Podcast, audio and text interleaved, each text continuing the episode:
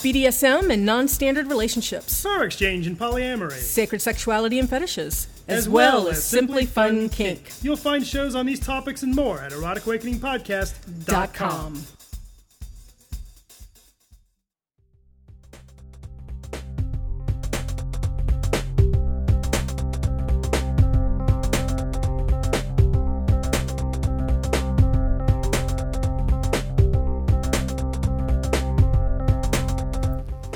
week on Erotic Awakening, Laura Antoniou. Welcome to Erotic Awakening, an exploration of all things erotic. Erotic Awakening is intended for mature audiences. If you are offended by adult topics or prohibited by law, we recommend you stop listening right now. Hi, Dawn. Hi, Dan. Today on the podcast, we are indeed speaking with the fantastic Laura Antoniou, and it's quite the long uh, interview. We went all over the place. She actually started off before we started. I said, "Is there anything you want us to avoid?" And she said something along the lines of, "There's no one has ever asked me a question that I wouldn't answer." So I took that as a little bit of a challenge. Indeed. Went in a variety of directions. Talked about the kink community, BDSM, leather contest, um, all over the place. Kvetching, indeed. Yes, yes. So it seems people like it when she does a little bit of kvetching. Absolutely. Is that how you say it correctly? Why not? uh, so we'll get there in just a moment. Uh, before we get there, we have a few other things to talk about, as well A as a this. question of the day, which, due to our technical difficulties, you got to find out what the question of the day is. I didn't get to spring it on you. You did well. You sprung it on me then, and then the recording went funky. And you came up with a big old nothing, but I have a feeling you might have an answer now. I'm, I might, maybe. So ask me the question though. So today on the podcast, uh, we're going to be talking about tentacle sex. We're going to be talking about fisting and wanking. uh, we're going to be talking about polyamory and power exchange. But first, uh, Dawn, yes, sir. what do you do that is not FetLife appropriate? Not fet life appropriate. Or that is to say, things that are not kinky. What hobbies do you have that you could tell your grandma about? Oh, see, that's the trick. Tell grandma about because just about everything is on FetLife now. So I was just on the kinky and kinky and geeky Uh-huh. group, so I was looking through there and things like that. So just about everything's on there. So what do I do? Um, I know I was going to say LARPing, but I don't do LARPing Mm-hmm. Yes. anymore. I did LARPing for a while and loved it. I've done tabletopping. I've done some things, but I've actually wiped out quite a bit of it as I focus on poly and power exchange and our events and the writing and you know and everything and the room and everything that goes on there. I mean, everything I do and most of the people that I know are kink related or poly related or both. So the only thing that comes up that I could talk about was the personal trainer. I do a lot with personal training and gym and food and blah blah blah. Um, but the only other thing that I can think of that I, well, even that was a was doing is uh, I was wire wrapping jewelry. Right. For a while. Yes. yes. Um, I do a bit of crocheting. I'm crocheting something for the granddaughter right now. It will not be done in two days by Christmas because I forgot about it again. I am crocheting a leather pride um, Afghan that I've been working on for two years. Might be done by PXS this year. Yeah, but this This leather is- pride Afghan. It is. That's See, right. see. That's right. I can't do that. Shit. So it's re- but Um, it's really interesting because the way we li- we wrap our lives around who we authentically are. I mean, you know, things that come to my mind. Well, we like to go see movies and we go do entertainment stuff, like Play board games. and we play board games, yeah. And we get Karen to come over and we play board games and watch movies. And we said, well, we should talk about it on a podcast. So we created a poly podcast, Right. So boom, that takes it That out of the realm of, of grandma. I Although that's again, but it's something that's lifestyle related. I so, know. Well, and most of my stuff is like, I mean, even even the other stuff, the ritual, the ritual BDSM, the, you know, the energetic Sure. stuff, you know, all of that. I can't talk about any of that with, with grandma. Which is not to say that any of this is bad, but it's just it is. It was somebody asked me, you know, what do you do that's not kinky mm-hmm. and not alternative? Um, and it's funny to reflect on life that really mm, that we don't really have a lot of hobbies outside of kink. Or yeah, I mean, even five Ks that we do, we, you know, that could kind of count. But so, the interest those absolutely kind of count, and actually, I kind of think that the poli- the uh, the board games and stuff kind of counts because we don't do them because to Right. enhance our poly life. We do it as part of our life. It just is part of our life. Right. So yeah. So, but that, that one's actually. I mean, the stuff that I can talk about at work. Right. very limited. When Yeah. I get that email saying that I get to be a judge, I'm sitting at my desk going, woohoo! And they're like, what's up? It's like, oh, Nothing. crap, nothing. When you got the email that you that you were going to MC at GLLA, oh my God, sure. super excited. Can't share it. I, I just uh, applied for a job at work, present, doing training, right, and I can't tell them about 80% of my, 90% of my experience. right, with presenting and right? teaching. Nor and, can I do my favorite classes for the demo that they want me to do. I know, and it's it's it's really. I, I wouldn't change anything. Mm-hmm. You know, I wouldn't change anything. Sometimes I think I do need a hobby.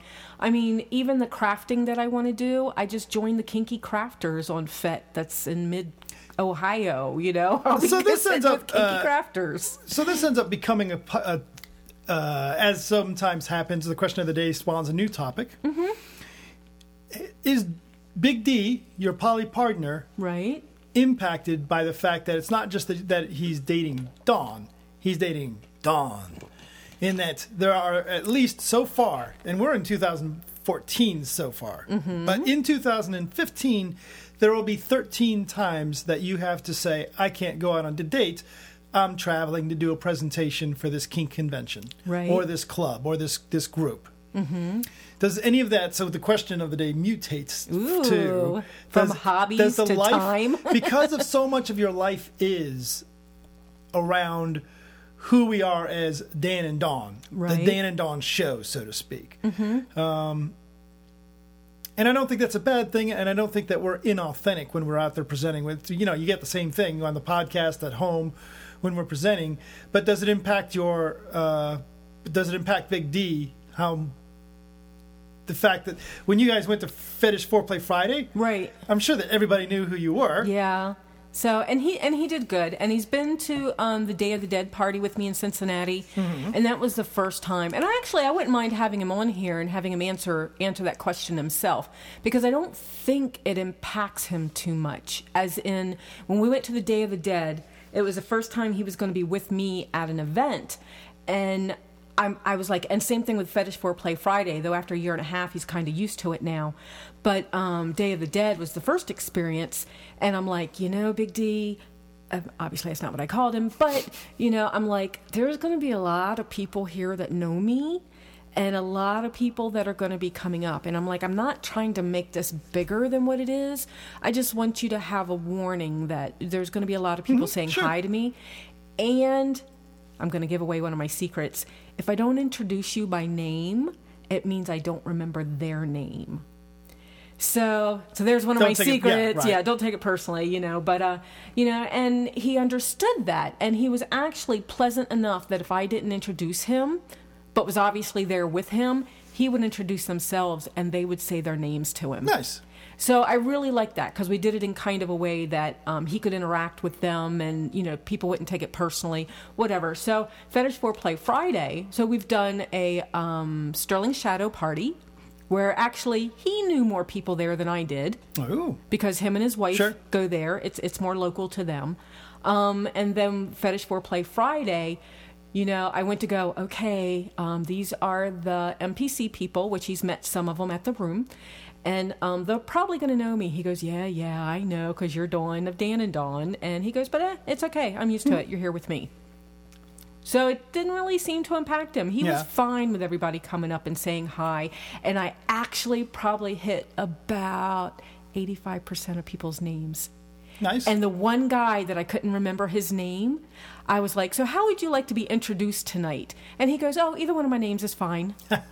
and then someone came up to him and called him by name. And I was like, Yes. So, you know, you I, did very good. So, he he does okay. He's not, Okay. um, yeah, he's not thrown off by that. Not, Good. doesn't seem to be thrown off by it. I would so- say that um, Bat, it's just natural for her, Right, right. and I don't think it impacts her at all. I don't think it does. And with because Bat gets to see the, the presenter us and the And not the- presenter us are pretty much the same cats. Right. So I don't think it impacts her. And Karen, after eight years, has grown somewhat used to it. Mm-hmm. Now the challenge becomes for Karen when things that we're booked to do directly impact some of the things. so Right, um, right. GLLA just moved their event to Karen's birthday. Right. So that's one of those times where that dating a uh, somebody who has some responsibilities in the lifestyle Mm-hmm. is a little bit of a conflict.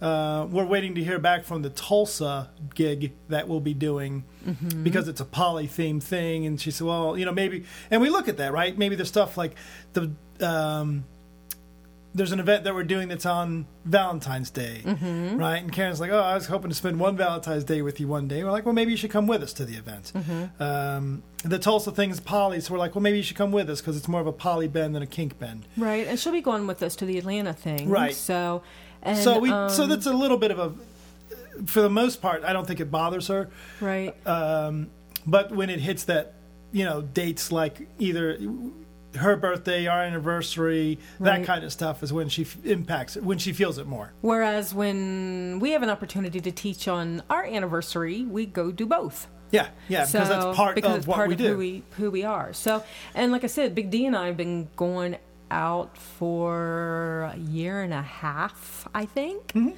So, oh, way over a year. And um, so there could be a time that we invite him along too. Yeah, absolutely. Whereas Bat comes along with us on GLLA and things like that. And so that's sometimes really- we invite him along. And I think that's one of the changes we've made from a polyamory perspective. Instead of, it's again, it's just another version of the abundance theory, Mm-hmm. right? That, um, like with if there's an event on Karen's birthday, maybe I could do the event every other year. If Mm-hmm. there's an event where we can include Big D Mm-hmm. instead of him being excluded, we just, in, you know, it's not like we have to change what we're doing. But we can he, we can be inclusive and bring him with us. Though I am kind of curious because when we bring Karen, Yes. we do a king size bed and Dan's in the middle of his two girls. Yep. So if I bring Big D, is Dawn going to be in the middle of her two guys? I would say yes, but I would say perhaps I would not snuggle you as much as In case hands reach across the body. we don't need. Well, you know, hey, but maybe that would lead things in a new direction. Oh no. Though you know what? I don't I love the idea of trying that out, but I also know how much you struggle when it's time for you to go to the bathroom. Because you're in the middle of the bed and you can't like Oh, roll yeah, over one yeah, of us. You have being- to flip down the Sleeping in the middle sucks, just so you know.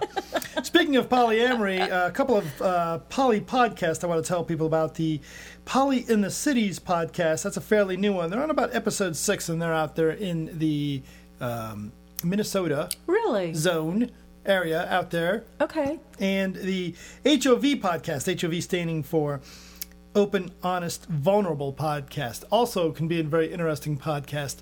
Um, I've actually commented to both podcasts, I think, on things that I listened to and responding and saying, oh, that was interesting. Thanks for sharing that with us. Nice. Uh, so I just happened to be surfing some podcasts lately. Thought I'd share the news about those. I'll have to check those out. So, um, and then uh, we actually had a lot of tentacles being sent in too.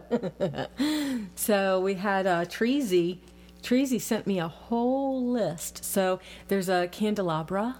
So a- a tentacle candelabra holding candles, but and a lot of artwork. But one of the artworks, one of the art pieces, really caught my eye because it is a tentacle holding a piece of mistletoe over a girl's head. I like that. And then Bat sent me some pictures too. So people More are- tentacles? Yes, more tentacles. So people are keeping me well fed in the tentacle department. And you missed one that, but over the uh, the Facebook, somebody named Shake These Beats sent tentacles in a tub.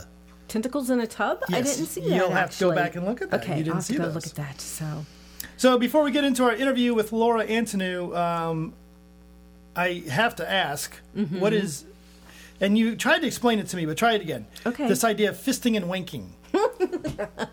this is so interesting to me because there are there's got to be a lot of fetishes I haven't heard of before. Sure. But fisting and wanking, I've, I've, I'm interested in fisting. I've been fisted. I've fisted. Well, I've come pretty close, and you've wanked. But I was in the fisting group and just poking around at some of the um, the, uh, the posts, and one of them was about fisting and wanking, and I was like, "Well, what the hell is that?" And I got reading it, and supposedly it is where um, a guy fists a girl, but he's also got his cock in his hand, the hand that is fisting the girl. And there's people that are writing it going, oh my God, yes, I've done that before. Oh, it's the most amazing thing. Right. In my head, I'm trying to figure out logistics. So you've got your fist in my pussy. Right. And but instead of going straight in, obviously, if I'm going to wank, it's got to come. Yeah, I don't get that. Sideways to fit your cock in it because usually the way a fisting happens is one finger, two finger, three finger, finger, four finger, slowly slide the thumb in, and then you've got the knuckles, but everything is like pointed In. in. So how do you switch your wrist sideways so that your hand is sideways so that you can get your cock between the fingers? And and your body is all up against Yeah. it. So how's your body all up against it? Up against the girl with your fist inside. We are getting ready to do. Um, I want video Kink or A live to Z. action. we're getting ready to do kink A to Z. Maybe for F, we should do fisting and wanking. okay, oh, I'm good for that, especially if somebody can come demo. We've had demos in our room We before. oh yes, absolutely. Exhibitionism, as a matter of fact. Uh huh. So I would I would love to see that and see how it works. I'll even help. I don't know how, but I'll help. That would be so. You'll hot. have. To, I guess you're going to provide the pussy. Ooh. Erotic Awakening is sponsored in part by Adventures in Sexuality, Central Ohio's kinky fun group. Coming up next is the fantastic Oh. Cope. Uh uh Winter, Winter Wickedness. Wickedness. Yes, of course, Winter Wickedness. you still have time to buy your tickets because uh, there are tickets left, but I would not dally. No, this is a full dilly. hotel takeover. So you really want to get your tickets. I mean, it, it's absolutely amazing. So just absolutely amazing. 600 people with no other hobbies except for kink. No, they may have hobbies, but They they, can keep them at home for that weekend. Find out more at adventuresinsexuality.org. So guess what's coming up that I'm going to? What is that? I want to pimp this so bad. Um, I'm Oh, going to yes, go yes. to uh, I'm going to go to Purple Rose Society up Mm-hmm. in Akron on January 10th Why would you do that? because our lovely Kevin and Katie are going to be presenting on power exchange scenes. So they did that at uh, PXS last year, and I heard Mm-hmm. great things about it. So they're going to be up at at uh, PRS doing it in January. So I'm going to follow them up there, and yeah, Good. You I think do that. be I think it'll be fun. Oh, So- absolutely. They're fantastic presenters and great people as well. And for that matter, they have hobbies that we actually enjoy that are not. Mm-hmm. As a matter of fact, uh, Kevin taught us how to play Portal 2. He did. So oh, that's a so we played non-kinky- video there you go. Oh, yeah, we played the shit out of some video, video games. games. I talk about that at work. I was actually talking a lot about that at work today. We were talking about um, someone brought up Borderlands the prequel, and I'm like, Mm-hmm. oh, we're in the middle of that right now. And I'm like, what about Call of Duty? And you know, and then um, one of my uh, older coworkers, she's like, oh, I love Mario Karts, you know, and she's Sure, talking sure. about the uh, Rainbow Highway on Mario Karts, Mm-hmm. and I'm like, I know what this is. And We're lucky that Mario really Kart hasn't been released for a new, like they've replaced the Wii with the, like the PS3, the Right, PS4. right. Because then we have to go buy a new Wii, just play stupid Mario Karts. And then someone told me that um, who was it? It was Master Michael in Chicago Mm-hmm. was talking about um, Skyrim yeah. online. yes, Is there that- is is such there a thing. Skyrim online? Yes, there is. He was saying it was eating up his life right now, all of his Oh. free time. We should check that out then. I said I Wait, should check that out, but and he goes, "You have been warned, Dawn." Which we recall from the original Skyrim. I forgot that they did a Skyrim online. I forgot they released that. Uh-huh. I'm Like- pretty sure it's what he said it was. yeah, oh yeah, they They, there is yeah. such a thing. It's just I so avoid online games anymore because I don't like humans. I know. Um, Especially- if well. you like humans, you can tell us about it. Uh, Dan and Dawn at eroticawakening.com. or use the got comment form on the webpage at eroticawakening.com. Other ways to contact us, as well as where we will be prevent- presenting past podcast episodes. Link to the newsletter and other stuff can be found at eroticawakening.com. Indeed. Speaking got, of that newsletter, Uh, speaking of the newsletter, so there should be another one coming out soon. Tati- Probably have some PXS info information on it too. well, Tatiana of Germany will be reading that because she is a new subscriber, even though she came to it via New Jersey. Nice, nice. I know a lot more about New Jersey than I do about Germany. I do too, and I don't know that much about Jersey, except you used to live there. That is true. So awesome, awesome. trying to think, what else do we have, sir? We have this wonderful Laura Antoniou video, uh, pardon, interview. Yes. But there is a video version of it as well, which we may put out there on that YouTube channel. May do. That would be interesting.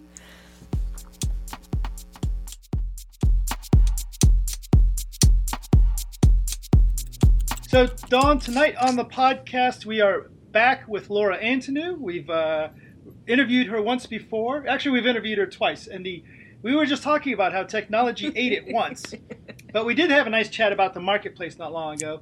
Laura, thanks for joining us on the podcast tonight. It is my pleasure, guys. How are you?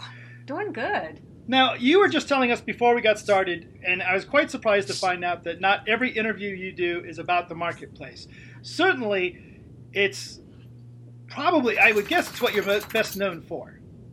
I, I would I would agree with you. Most people who would recognize my name would recognize me as an author 1st mm-hmm. Right, and that's I mean that's my understanding as well. And I would think people would want to interview you, especially with uh, the other one that came out recently. yeah, you mean the other three? Yeah. yeah. Um, you would think. Um, you know, uh, last year I released the mystery, The Killer Wore Leather, my mm-hmm. comedy murder mystery. Mm-hmm. And I did an extensive promotional thing for that one where I was interviewed by a lot of people um, on these kind of adult podcasts and internet radio websites, uh, most of whom had not heard of me and did not know the marketplace. And so that was really weird. Oh, I bet. All right. And, and so, um, you know, I, I was there presumably to talk about this new book, The Killer Wore Leather, and it was a comedy murder mystery set in the leather community. And then they would ask, What's the leather community? And I would be like, Right. Well, let's let's rewind and I'll talk to you about this. And and then everyone would be like, so it's really not like Fifty Shades of Grey. And I would just sit there like I was poleaxed every single time, absolutely unaware that there are so many millions of people who have no concept that there's a leather community out there, let alone that we have schisms and factions and flavors and, and that sort of thing. And so um so yeah, I spent a year not being uh, uh, interviewed about the marketplace because most of the people who interviewed me didn't know it existed, and uh, and then before that, most of the people don't ask me about it because they think everyone else does. Right. Okay. And well, I guess that, that makes sense. So I guess then I'll ask. Well, tell us about the marketplace. But I'm not gonna. if you don't know what the marketplace is about at this point, you're yeah, this is Best from. bet I, is I, to go ask anybody who's been around for a while. I would think exactly because this is one of my first introductions into kink and BDSM. I mean, I was just looking at the copyright of the marketplace. Do you, do you know one, when your book came out? Do you remember when? 1992. Yep, yep. So this one says, yeah. So, and that was right about the time that we were getting involved in it we didn't get involved till like 97 98 but i was already reading stuff and and getting very interested. So it's yeah. surprising and then the trainer was out. So the first three books are out by 98 sure. Uh-huh. so yeah. and then there's a big pause and then book six just did come out and that came out through an effort via kickstarter. six or seven? How did the six. Oh, six. six. So here i go off on a tangent. Is there a lot of fan fiction out there uh, based on the marketplace series not nearly enough. Damn it. Not nearly enough. Um, I don't know if you know this, but uh, my publisher is Cecilia Tan at Circlet Books. Oh, we know yeah. her. Tan's awesome. Yes. Yep. Cecilia I've known for a very long time. I have one of the first uh, editions of um, Telepaths Don't Have Safe Words. Ooh. Right? Where it's like stapled and folded, uh, little chapbook thing. Um, so we've known each other for a long time, and it is a pleasure to be in business with her. And she resurrected the marketplace um, uh, for this new century by making ebooks and uh, print on demand. Uh, when Mystic Rose, my last publisher, uh, went the way of so many small presses and kind of petered out. Mm-hmm. So, um, so here I am with Cecilia. Cecilia is a big name in fan fiction.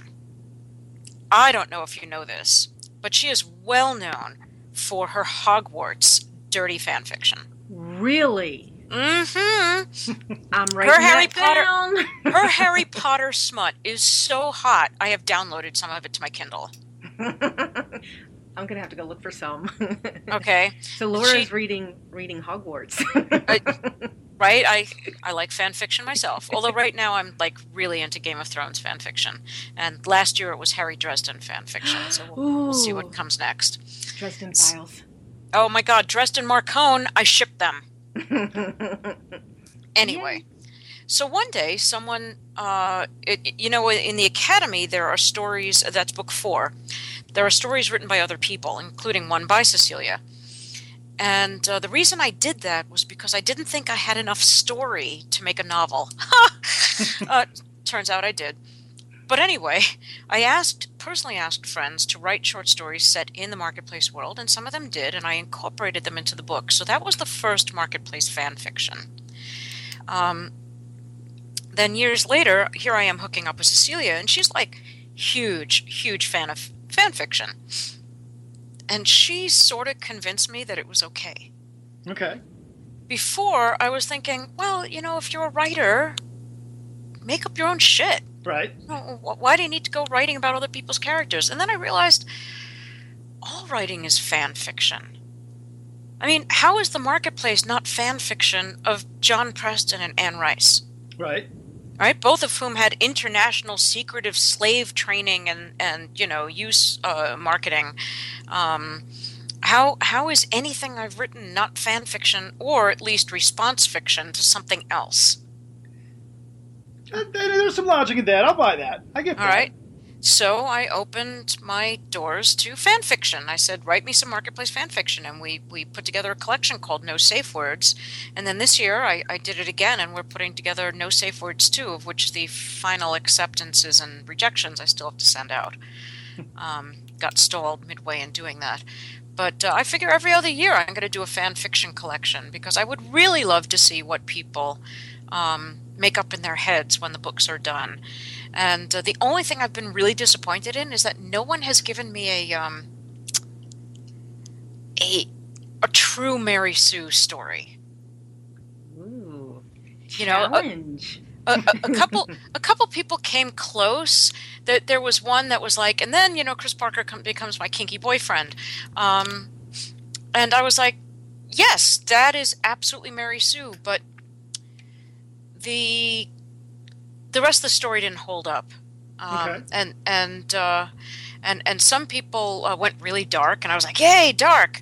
Um, and finally, someone wrote me a fucking supernatural story. I was like, "Come on, bring me some vampires and werewolves, God damn it!" So why do you, why is it do you believe that I mean there's there's hundreds and hundreds of uh, erotic books out there with similar themes, there's similar tones to what the marketplace addresses, but when you talk about well what should I go read, the marketplace and Rice, Sleeping Beauty, and a few others are what everybody always recommends. Why did the marketplace hit? And all these other books, which I'm sure there's a wonderful books out there, why haven't they gotten the the connection to the, the kinky public that marketplace has? Well, possibly because I'm actually kinky. and because I'm out there and and have been for 30 years. And so I I mean it's it's it's not much, but I think my presence in the kink community and my uh, my footprint there is is a, a large frog in a small pond. Mm-hmm. And so when you get kinky people talking about something to other kinky people, I mean, uh, how many people do they say are on FetLife now? Oh, oh, 2.5 million, I think. All right. So so say it's it's two and a half million people. All right, I'm going to tell you that that's one and a half million people and one million sock puppets. Sure, I'll sure, buy that. I'll believe it. Okay. So one and a half million people. How many of them do you think are actually active? oh, maybe half. Maybe a quarter. Hard to- Yeah, right. Maybe about two hundred fifty thousand people. That's a lot of people. Mm-hmm. So, if even one tenth of them mention, by the way, I like the marketplace books, there's a million people out there who will never meet me who have just read about it. That's true. Okay, that makes And sense. all, and all they have to go on is the kinky people who are out there being much kinkier than I am said that this is a good book. hmm It's a hot book, Right? And- I mean, I would I would like to say that you know my books became popular in the kink community because of literary merit, but well, we know this is not true, and not because they don't have literary merit. I firmly believe they do. It's that we like a lot of things that have no literary merit too. yeah, well, we like things that are. Speaking of. Fifty Shades of Grey, sorry, too easy, right? But but of course, the, the most I'm sure you get this question a fair amount. but I'm going to do it anyway because I want to know what you think. hmm Fifty Shades of Grey, good or bad for the community, and this for the kink slash leather community. On the whole, I think it's good um, because it awakened a lot of people to the um, to the words they needed to put their fantasies to life. Makes sense. Gives them a vocabulary. Yep, yep. They read the book and they said, "Ooh, these sex scenes are hot." Um, I didn't know there were names for this this uh, this stuff, or I did know there were names, but I didn't know that anyone else was able to talk about them. You know, with the ladies at uh, Shoprite. Right. All right, I, I didn't know that it was okay to read these while on public transit, True. and so it tells millions and millions of people all over the world that not only do other people have these fantasies, which is the number one thing people need to know in order to feel good about kinky uh, being kinky. All right, is that other people do it. So that's the number one best root benefit from those books. And then number two, it gives them the language to in order to talk about these things with other people, whether they're actually talking about it with lovers or they're just talking about it with friends and family. I can't tell you how many people have told me, "All right, I hate the books. I think they're awful. They're not good for the community, but my aunt read them." and said, "Is that what you do?" And I said, I do that stuff, but I don't stalk my girlfriend. There you go. I do that stuff, but we don't have fancy contracts, fly around in helicopters, or are insanely jealous of each other. So it does give you that spot to, to launch from to talk about, I guess. Exactly, exactly. And um, I, I mean, eh, one of my favorite stories from when the Killer Wore Leather came out was Karen and I uh, were at shul, we were at synagogue on a Friday night. And Karen was so proud. She goes to the rabbi and says, Laura just had a new book out this week. And he says, Great, you guys should come up and light the Shabbat candles. And we'll, you know, say a prayer for you. And so we did, and that's a very nice honor. We came, we lit the candles, we said the blessing, we go and sit down, and the woman next to me says, So you have a book? What's the name of your book? And I said, It's The Killer Wore Leather. And then so loud, The Killer Who Wore Leather? Is that kinky? Like BDSM? Like that Fifty Shades of Grey? now the whole synagogue is looking at us. and I said, Well, yes, except mine is funny and it's a murder mystery. It's not a romance. So she elbows her husband and she's like, You know, Saul, write that down. The killer who wore leather. It's Laura's book. We need to get it. And, and was like a giant ad for me at synagogue. At And so- synagogue. So I was out. Um, and, and now everyone knows. They tease me about it. They're like, so, you know, what naughty books have you written this week, sort of thing. See, Um, now, now, as um, as a Buddhist, we don't normally bring up the naughty things that I do. So maybe I've been a little harsh on judging the judging the Judaism there. Maybe I should You know, revisit this. I and and um, you know more than than one rabbi has said that our leather seder is quite kosher and brings up fabulous questions of what it means to eroticize terms like master and slave while you are reliving the exodus from Egypt. Now, Right. we actually had a really interesting conversation with um, a couple of fellows Can't think of whose name names. eludes me at this Oh, particular shoot. moment. I can picture them. but Can't there's, their names. if maybe you'll know this, there's one day a year where this master releases his slave in reference to the slave, a- because a slave would not be allowed to sit at the table. Oh yes, So releases the slave once a year, and then the slave has to agree to have the collar put back on after that. So, but I don't remember the name of the holiday. we put that suggestion in our seder. It's for Passover.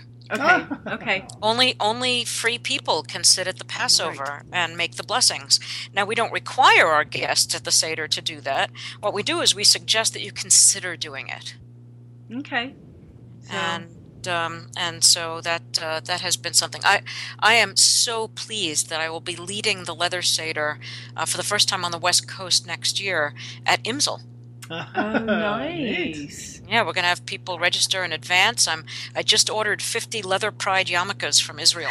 you did not. I did so in black suede. One panel of the yarmulke will be a triangular version of the leather pride flag with the red heart on it. Fabulous. Very Mhm. Wow. So lately, uh, not too long ago, you wrote a book called The Killer Wore Leather, where instead of just straight up erotic book, it's more of a humor mystery. Is that right? That is correct. And around the same time, Jack Rinella also released a, a new book, and again, it had nothing to do with leather. This was also it was more Dionysian. Oh, uh, Dionysus. uh, mystery Yeah. thing right, as well. right. Yep. Is this something that you see some, hey, look, I've been living leather for 30 years, like Jack. It's like, you know what, I'd like to expand things a little bit and take things in a different, try some different views of things. Is that what led you to read, uh, to write The Killer Wore Leather, or? Nah.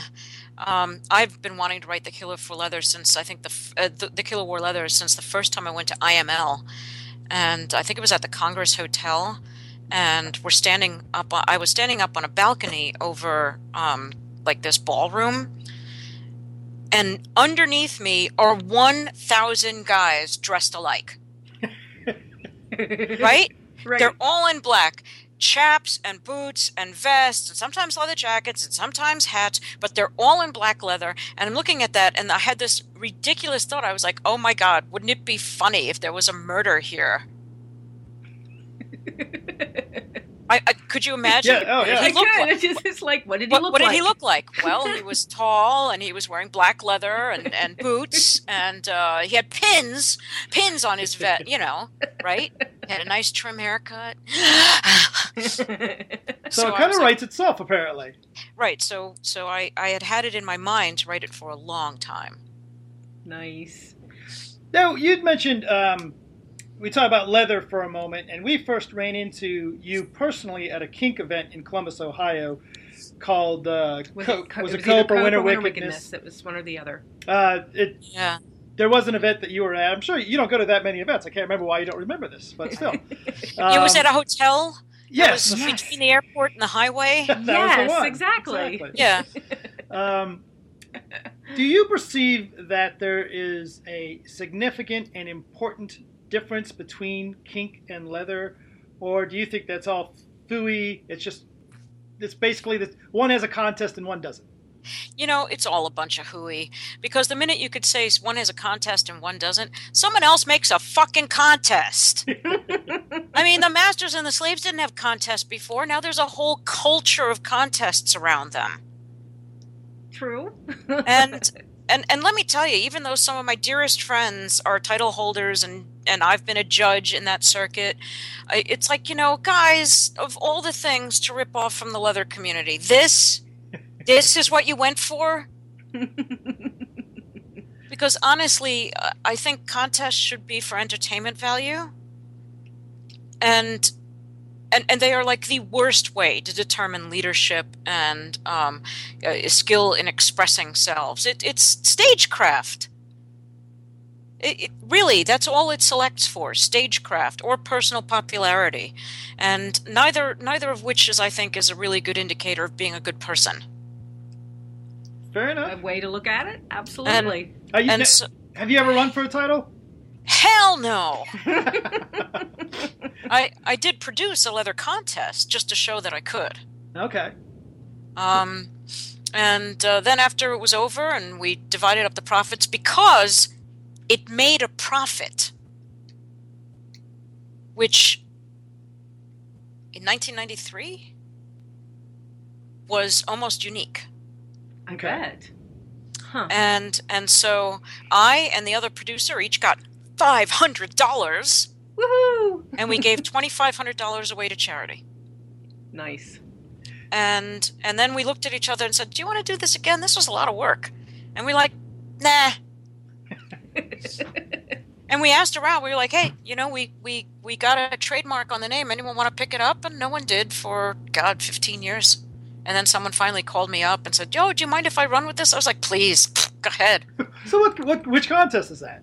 It was Ms. Northeast Leather. Ah. Nice. Okay. So is it still alive today? Still Hell no. Okay. as far as I know. Um, every time I was made up a new fake contest name in the Killer Wore Leather, by the end of the book, I was running out of options because my beta readers would come back and say, "Well, see, there is a Ms. Idaho Rubber or whatever I'd made up," and I, and I would be like, "Ah, fuck." And, and so by the end of the book, they're getting more and more ridiculous. I think I actually do have a title in there that's Mister Daddy Sir. well, actually, unfortunately, here in Ohio, no, I don't know. I'm just kidding. Right, Ohio Daddy Sir Yes. is It probably is a thing. I'm not positive. So, Laura, congratulations. I'm giving you complete 100% goddess-like power over the leather and kink community. What one change are you going to make? Hey, I think I got her with a question she hasn't had before. What change am I going to make? I'm going to edit out the douchebags. But, but who would be left? Well, yeah, that, that is a problem. that is a problem. We we probably would have just enough people to uh, to field a softball game. Um, Who, But- now, what, what does that mean? Who, who are the douchebags that you're going to edit out? I mean, Well, you okay, don't mean up. primarily Yes, primarily the ones who tell people that they're doing it wrong. Okay. Mm, yeah. right Uh, the ones who seem to make it a singular point of their life their their peak pleasure in fact is finding people and hurting their feelings Yeah.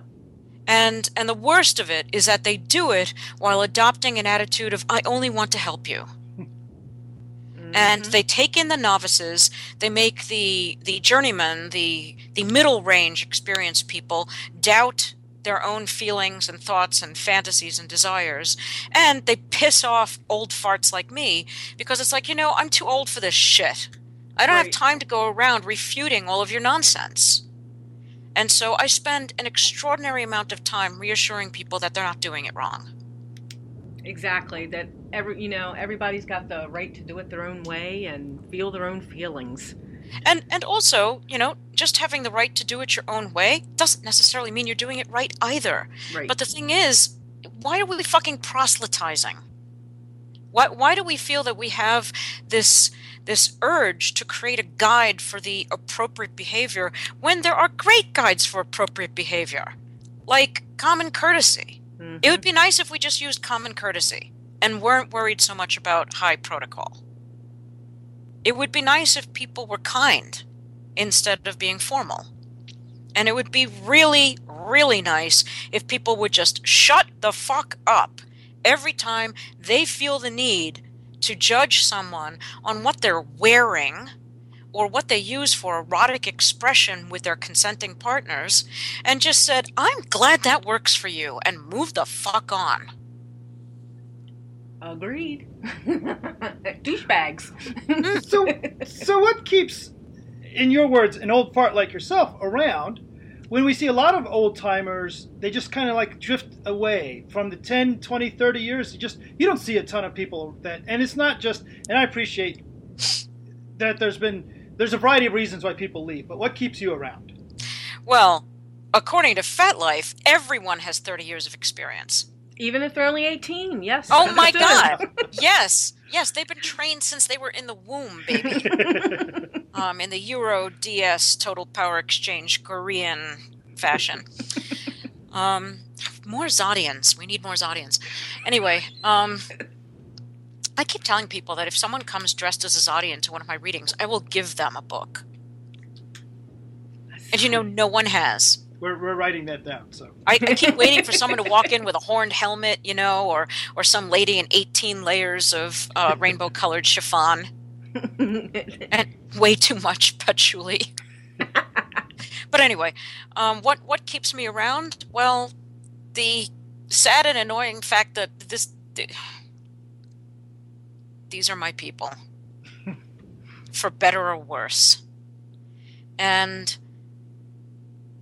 this is something that's you know that was very jewish about me before i even became jewish when you establish yourself with a people you stick with the people and there are a lot of different circles in my life of of people, but my core identity has always been sadomasochism.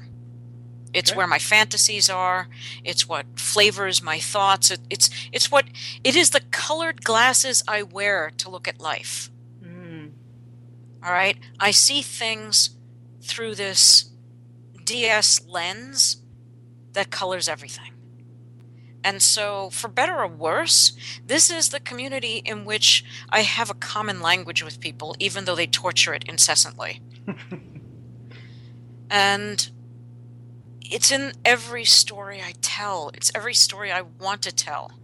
And so, this is where I'm going to stay. Um, my agent would like it very much if I would embrace the circle of Twilight fan fiction people. Oh, Sure. Well, you know, the Fifty Shade Shaders who are out there. And Lord knows I tried. I I was offered a lot of money um, to write my version of Fifty Shades of Grey. And every time I sat down to try it, I would add something to it that the uh, it, my agent would say no, that y- you can't do that. No, you can't make him bisexual. right, right. You know, right? Right? Straight women don't want a bisexual guy. No, no, you you can't make them poly be- because it has to be one true pairing and Mhm. once they're together that she can never have penetrative sex with anyone else. oh. And I'm like, "Really? That's the law?" oh my god. And apparently, yes. In in the world of romance, once they are established as a couple, she can never get another dick in her. And I'm like, I, I can't. I just can't. So that leads to an interesting question, though, is that you do have an agent. Yeah. And at this point, the kink leather community is part of your payroll, right? Right. Okay. So do you ever feel that, does your agent ever say, look, Laurie, well, you got to build a filter. These rants and this kvetching, it's just no good for your book sales. Nope. Good. Your agent First knows of- better than that. First of all, I hired me a kinky agent. All right. Smart. When when you see her showing up at a leather conference, she's dressed as like a kinky Wonder Woman tying up some guy and beating the shit out of him. that would be my agent over there. Okay. Okay. And um, and second of all, whatever I write, it's going to be for an adult audience. And by adult audience, I don't mean that it's going to be sexually explicit, but I don't write for children. hmm I don't write children's books. I don't write young adult books. And so I don't care if readers know I'm kinky. In fact, they should know I'm kinky, so they know it's okay to be kinky. But Um, have you ever had the situation where, like, you let's just say you feel, and I have no clue how you feel about the Goreans. Let's say you were really, and we're just making this up in case because we have some Gorean listeners. Let's just say you happen to be very anti-Gorean. Would you find yourself having to with to withhold that because again we come back to an agent and making money and I wouldn't buy Laura's Ah. books because she makes me she yelled at me she made me look like I was dumb because she didn't like my uber Gorean ways. uh, so do you ever find that situation where you you say I can't say that I can't talk about this particular situation because I'll alienate some of my customers. Oh no! In fact, the the meaner I am to BDSM people, the more they like it. That's classic SM behavior. There, Okay, right? It, it's sadomasochist, and so the the meaner I am, honestly, the more they like it. I have a class um, called Serious Player that is nothing but a ninety minute rant on everything that's wrong with people in the scene. Okay. Okay, it is a rant about taking personal responsibility, basically. Then I have another one called "Ain't Necessarily So: Lies, Exaggerations, and Silly Shit You Keep Hearing in the Scene." hmm where for 90 minutes I just pick from a random list of topics and I rant about them and tell them why the fuck people are fucking themselves and other people by doing this behavior.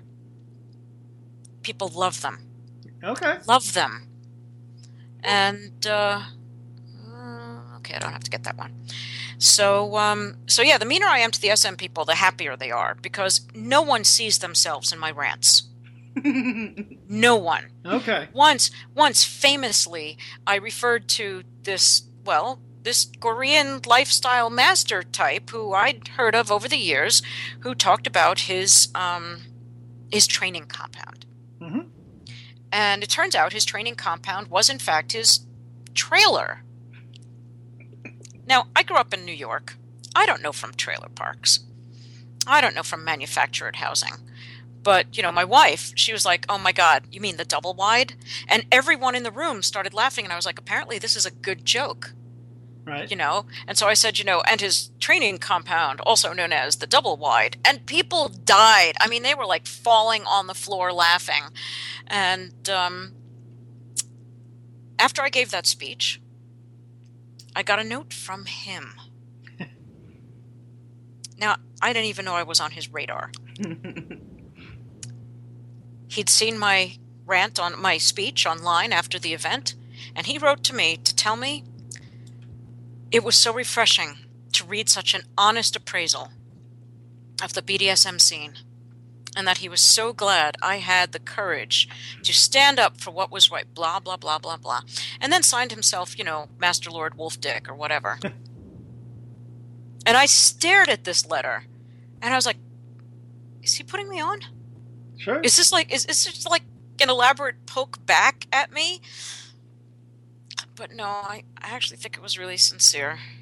He didn't know I was talking about him. ah. Well, we never see ourselves in these. Exactly. And so I've I've gotten praise from people who are like, "Wow, you really don't realize I was talking about you then." Okay, that's fabulous. And I go on. Um, I worry about my uh, my political beliefs. Sometimes I stop myself from posting something on Facebook, right? Okay. Because I don't want to get into arguments with my readers about things that I feel passionate about, because um, there are, are a few hot topic items that would send people flying off the handle, and I would have to unfriend and block them, and then they would say bad things about me in other social media. And I'm like, okay, all right, Lori, let it go. Let it go. And I do appreciate the ability to block idiots. Because it's like, you can follow me all you like, but I just don't have to see your posts or engage with you. Makes sense. Makes Keeps me sane. So I feel like I have a question, but I'm actually not sure how to phrase it. Right. Um, I know finding. So back to the marketplace for just a second before we wrap Okay. up. But um, but I know the marketplace was um, big for me in allowing my fantasies to be real. hmm You know. And actually, I hadn't fantasized that far yet. So it gave me fodder to go a little bit further in my fantasies, right? Okay. I was still, um, eh, anyway, just getting into it, right? So not sure Okay. how much to fantasize about. So now you've got Fifty Shades of Grey, and it's the God. I want to say the vanilla version of kink almost, but I'm not. Those aren't the right words. You know what I mean? It's no, still but I understand what you mean. right. It's yeah. So those people are going to be coming into the community, and they already are. We've already met some. So how? I don't know. I almost feel like I want to ask, how do we embrace them coming in? Because when I came in, knowing that the marketplace was one of my reasons I came in, claiming of Sleeping Beauty was one of my reasons I came in and found the place, and didn't always find welcoming arms. hmm You know, how can we do that for those that are coming in with 50 shades of gray and maybe keepers? Or or do we need to? Or do you think that's even appropriate? You know, keep in mind that nine out of ten of the readers are never even going to Google anything about us. Mm-hmm. All right, so right off the bat, we are eliminating anyone who would come in, eh, presumably full of idiotic uh, fantasies of finding twenty-something billionaires with rock-hard abs and you know concert-level piano playing skills who fly their own helicopters. Right? All right, so they're not even coming in. So now you take the 1% that's left. Um, most of them have already had kinky fantasies. But if they're looking for us, they're already ready to hear what's going to come to them. And out of them, 9 out of 10 of them are going to say, Oh, look, Babes in Toyland, Toys in Babeland. Let's go buy some vibrators and and fuzzy handcuffs and uh, a, a blindfold and a pair of Ben Wa balls that don't work the way they do in the book, and um, and then we'll go home and be naughty a few times, and then you know we'll never hear from them again, and that's fine they could have just as easily gone to a tantric sex workshop or seen an explicit movie or anything else that adults do in exploring their sexuality. And so, you know, the 1% left out of those people would have been headed to us anyway. Okay, that makes sense. I like that. I like that. So, so when they show up, I'll have a copy of the marketplace. No, you or shouldn't. The inheritor. No. No, you shouldn't. Okay. Because if if they liked Fifty Shades of Grey, they're not going to like the marketplace. It's not. It's not a romance. oh, that's true. But maybe they didn't know it existed. Well, you know, I would say don't recommend the marketplace. Recommend Cecilia Tan's Slow Surrender series. Ooh. Okay. Okay, and and what she did was she said, okay, she actually took the offer from my agent to write her own version of Fifty Shades of Grey, and she was like, well, if Fifty Shades of Grey is an adolescent fantasy, right? The obsessed boyfriend who owns you and will do anything to keep you, blah blah blah. It's Twilight, right? Mhm. What did I fantasize about when I was a teenager? Which is a good question. And she said to herself, David Bowie. Is it is this David Bowie thick? Slow surrender. Yep. I have just finished my shopping for Christmas. Just now. Okay. Boom, done. so she created this really sexy glam rock pop star um, who incognito because he always performs in makeup uh, romances this young woman who is not a virgin not an ingenue can use the google and knows that there is a bdsm community and can look things up and it's their tempestuous romance, you know, with the usual kinds of things that threaten romances, distance and misunderstandings and that sort of thing. And it's international and, and obviously contains a wealthy guy. Um, and so it's her version of Fifty Shades of Grey, except the woman has sexual agency of her own. And he is not a controlling jackass. I'm liking it. And so I would say, if you like romances, read these. And if they say, well, actually, I thought Christian was kind of a douchebag and Anastasia was like a dish rag, then you could say, what about the marketplace? exactly. Um, which has no shortage of douchebags, not too many dish rags. nice. So, So of these two, which one annoys you more? The first douchebags. Well, dude, this is. I, I think the answer might be douchebags to both. The first is, well, I haven't read Fifty Shades of Grey, but here's my opinion about it. or the fact that Fifty Shades of Grey has outsold you million to one. What's more annoying to Laura Antoniou? Oh, the outselling. Absolutely. I remember uh, I when I wrote my parody, Fifty Shades of Holy Crap, because she says like some variation of Holy Crap at least a million times in those books. Uh, I wrote the parody, and someone responded uh, to it by saying, "Oh, she's just jealous because you know." Uh, E.L. James wrote, uh, you know, has sold millions of books. And I was like, oh, wow. Did you have to go to school to gain that insight? gosh, you think I would also like to sell 10 million books? I would like to sell 10 million books. You know what? I would like to sell a million books. Um, I would like to sell 10,000 books. So, um, so yes, hell yes, I'm jealous. I'm human. Um, but I gotta tell you, I do not, um, I find that I do not want to compromise my writing enough to write in that style.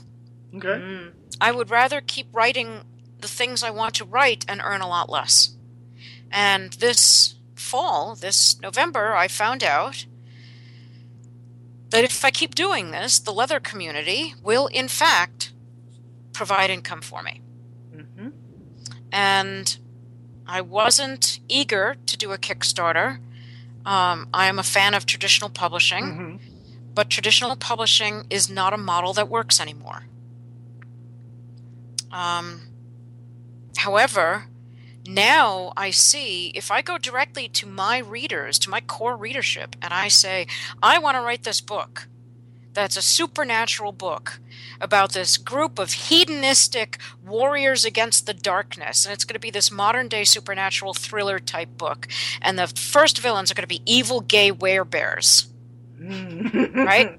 And I get a room full of people shouting, shut up and take my money. okay, which I have had when I have mentioned this book I want to write. Now I can actually allow them to do so. Right. Okay. And if they give me enough money, that means I don't have to travel every two weeks out of every month. Makes sense. I So- can stay home and write. So let's talk about the whole ki- Kickstarter thing for a moment, because like yourself, well, unlike yourself, Dawn and I have actually published two books, one good one actually, and you know we didn't have Kickstarter or anything like that. We had to pony up a bunch of money to pay for an editor. We had to have. Uh, we were very fortunate that we were our publisher worked with us on getting a cover, blah blah blah. But uh, I see that you kind of your goal for your Kickstarter, you exceeded it by Five times. five maybe? times. Yeah. So you're cool with Kickstarter. It's the way to go now. It, it feels like the right way to get these things done. Well, you know, to me, it actually doesn't feel like the right th- way to get things done. I. I'm not comfortable with it because once again, it makes me it, it, the chief person in charge of marketing, and I, I don't want to work in marketing. I want to write books. Right. Um, uh, the Kickstarter was absolutely bizarre for me this year because I launched it on October 30th by accident. By accident. Yes. You see, Cecilia and I set it up, and Cecilia said, Great, when you're done, you know, fixing the entries, uh, push the button, and uh, then we'll wait a couple days for Kickstarter to review it and then approve of it. Okay. So I edited the entries and I looked for the button and I pushed the button and it went live. and I was like, um, Cecilia, so this happened. and and I said, uh, if you can shut it off, you let me know I'm going to bed now. Later on that night, I got another call. My mother was missing. oh no. Yeah. The next day, they found my mother. She was in an auto accident in Florida. Uh, she survived, but she had broken her leg. She was unconscious. She Oh, was in a golly. trauma center. Okay. And the Kickstarter was completely funded by like one o'clock. And I, I found out both those both of those things within an hour. Wow. Wow. Yeah. And so there I was with a 30 day Kickstarter, and my mother was in an accident in Florida. I had no bandwidth. Sure. I was on the phone with people all day.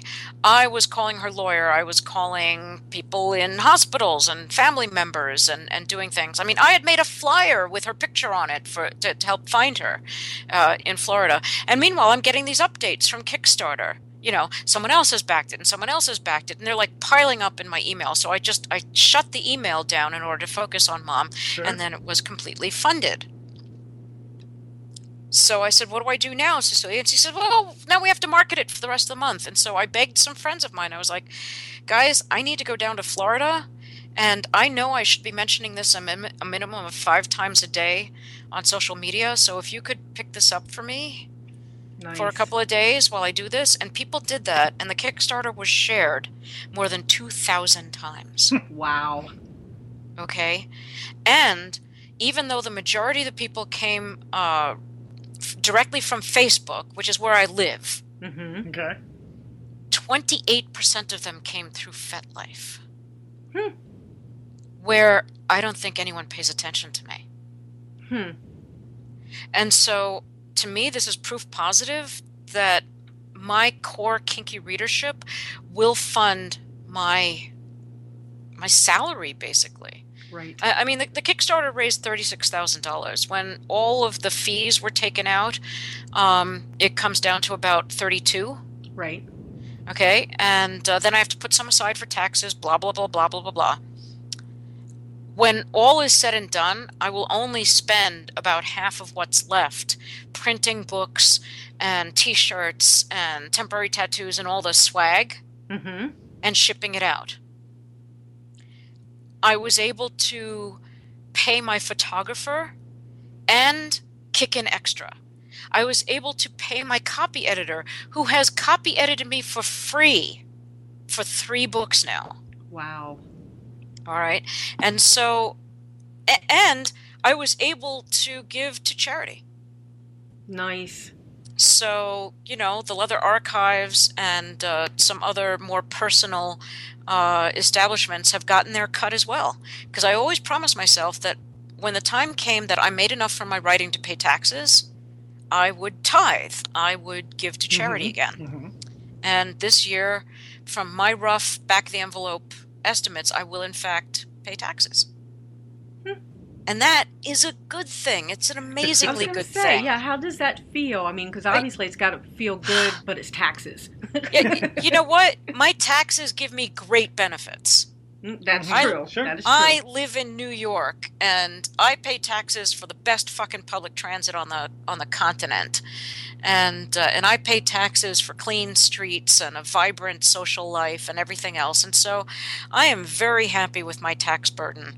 I would like to pay more taxes. To do so, I need to make more money. so um, that goes hand in hand. I am not looking forward to having to raise money for every book. right. Um, that to me sounds like a job I don't want to have. But for targeted things where we can't get orders in advance, like my paranormal book, Mhm. I'll do that. I won't do it more. I won't do it more. I won't do it more than once a year. Mhm. I, I don't think that's fair to my core readership to make them cough up hundreds of bucks um, for the next big thing. But on the other hand, you know what? As a book collector, if someone had offered me the opportunity to get Mr. Benson in a leather bound Sure. edition, I would have plunked down my credit card for $225 in a minute. Mm-hmm. To know that I would be one of only 50 people to have one, yeah, I would have done that. And I'm like, so why shouldn't I give my core fans the ability to do that? If everyone else can get the book, uh, the, the ebook for 12 bucks, it's not as though I'm stealing from anyone. Sure. anyone. Oh, absolutely. Right. Right. Right? So, Makes sense. so So- I'm working on that. You've been uh, very generous with your time with us tonight. I very much appreciate that. And I'll have to tell your agent I thank her as well. Um, one more question for you, if you don't mind. Sure thing. What's next on your radar? We'll, we'll say the book's done, published. What are you going to turn your attention to next? Well, there's two things. Uh, one will be I have to finish um, accepting and rejecting the last of the stories for No Safe Words 2, Okay. the second collection of Marketplace fan fiction. By the way, two of the most interesting pieces of long Marketplace fan fiction are on Archive of Our Own. And one of them is a mashup between the Marketplace and James Bond, where James Bond goes to investigate a secretive slave trading uh, culture on a cruise ship and buys Q. And the other one is a mashup because, and, and the other one is a mashup between uh, Criminal Minds and uh, and the Marketplace. So anyway, uh, I, I wish those writers had written me short stories. So I got to do that, and we're going to put that together. And everyone who backed the Kickstarter at a level of I think twelve dollars and up gets a free copy of that Great. Nice. because it was one of our stretch goals. And uh, then I have to write the sequel to the Killer Wore Leather, which will be called Ménage à Murder. And in this one, I'm going to skewer the erotic writing community. Ooh. Uh, yeah. And I am going to kill off E.L. James. you are not. I am totally going to kill off E.L. James. I got to make up a new name for her, and she's going to be famous for writing a trilogy about menage, not about BDSM. Menage being a, uh, a type of story where a woman winds up with two or more men who are sharing her rather than Mm. competing for her, Mm-hmm. right? Or she shares them or whatever. Um, and so uh, that will be her genre. And so the uh, the alt sex communities I'm going to be skewering um, with affection uh, are the polyamorous community and uh, and the, uh, the the bisexual community. All right, so we have to wait for our poly book to come out till after Yes, this book. yes. so This is one of the get- advantages of being a lesser known author. We're not even on your radar for being skewered. That's okay. I have enough targets. But I can't wait to go to a furry convention because that's what I think the third book will be about. Oh, that'd be fun. Furries, yeah. The killer wore fur, perhaps. Ooh. Well, you know, and, and I think it, what I want to do is make it a series where Detective Rebecca Feldblum investigates murders that take place in alt sex communities. Mhm. And so that will give me an excuse to go to all sorts of sexy things I've never, you know, really See, needed to go to before. Exactly. It's so I get to go to so I get to go to AVN. Yeah. yes, and you go, get to yeah. write it off because it's research. Back to our taxes. well, there you go. right? Yes. So I could sit down with porn stars and interview them. Exactly. Laura, it's been an absolute pleasure to talk to you tonight. Uh, you have gone twice as long as our normal interviews, and we love that. No, that's that's in actually a good I thing. It's, it's not hard to get you talking. We appreciate No. that. Um, we will hope- look forward to everything that you do at. I guess where's the best place to find everything that you're into? Um, Facebook is where I live, but my website is uh, back in uh, uh, construction again. It went down earlier this year, and now I finally hired someone to rebuild it because I have money.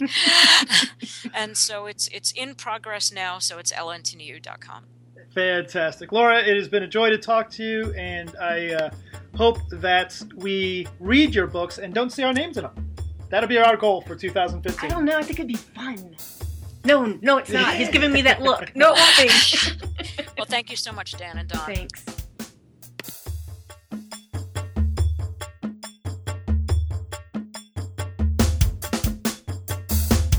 Well, let's hope that turned out okay. Oh, I'm sure it came out fine.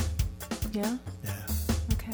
Erotic Awakening is sponsored in part by the Guilty Pleasure Stage Show and its educational branch, the Monkey Puzzle Club. Join us the third Friday of each month, like I just did, for Fetish Foreplay Friday at Club Princeton in Columbus, Ohio. Classes begin at 8 with party immediately following. You can also catch the Guilty Pleasure Stage Show at Porter's Pub in Columbus, Ohio, the fourth Friday of every month. The Monkey Puzzle Club meets every Wednesday at 8 p.m. at The Room at the Columbus Insight Center. Follow us on Twitter at Monkey Puzzle OH. You can also follow both Guilty Pleasures and Monkey Puzzle Club on FetLife.com for all announcements and discussions. Bye, Dan. Bye, Dawn.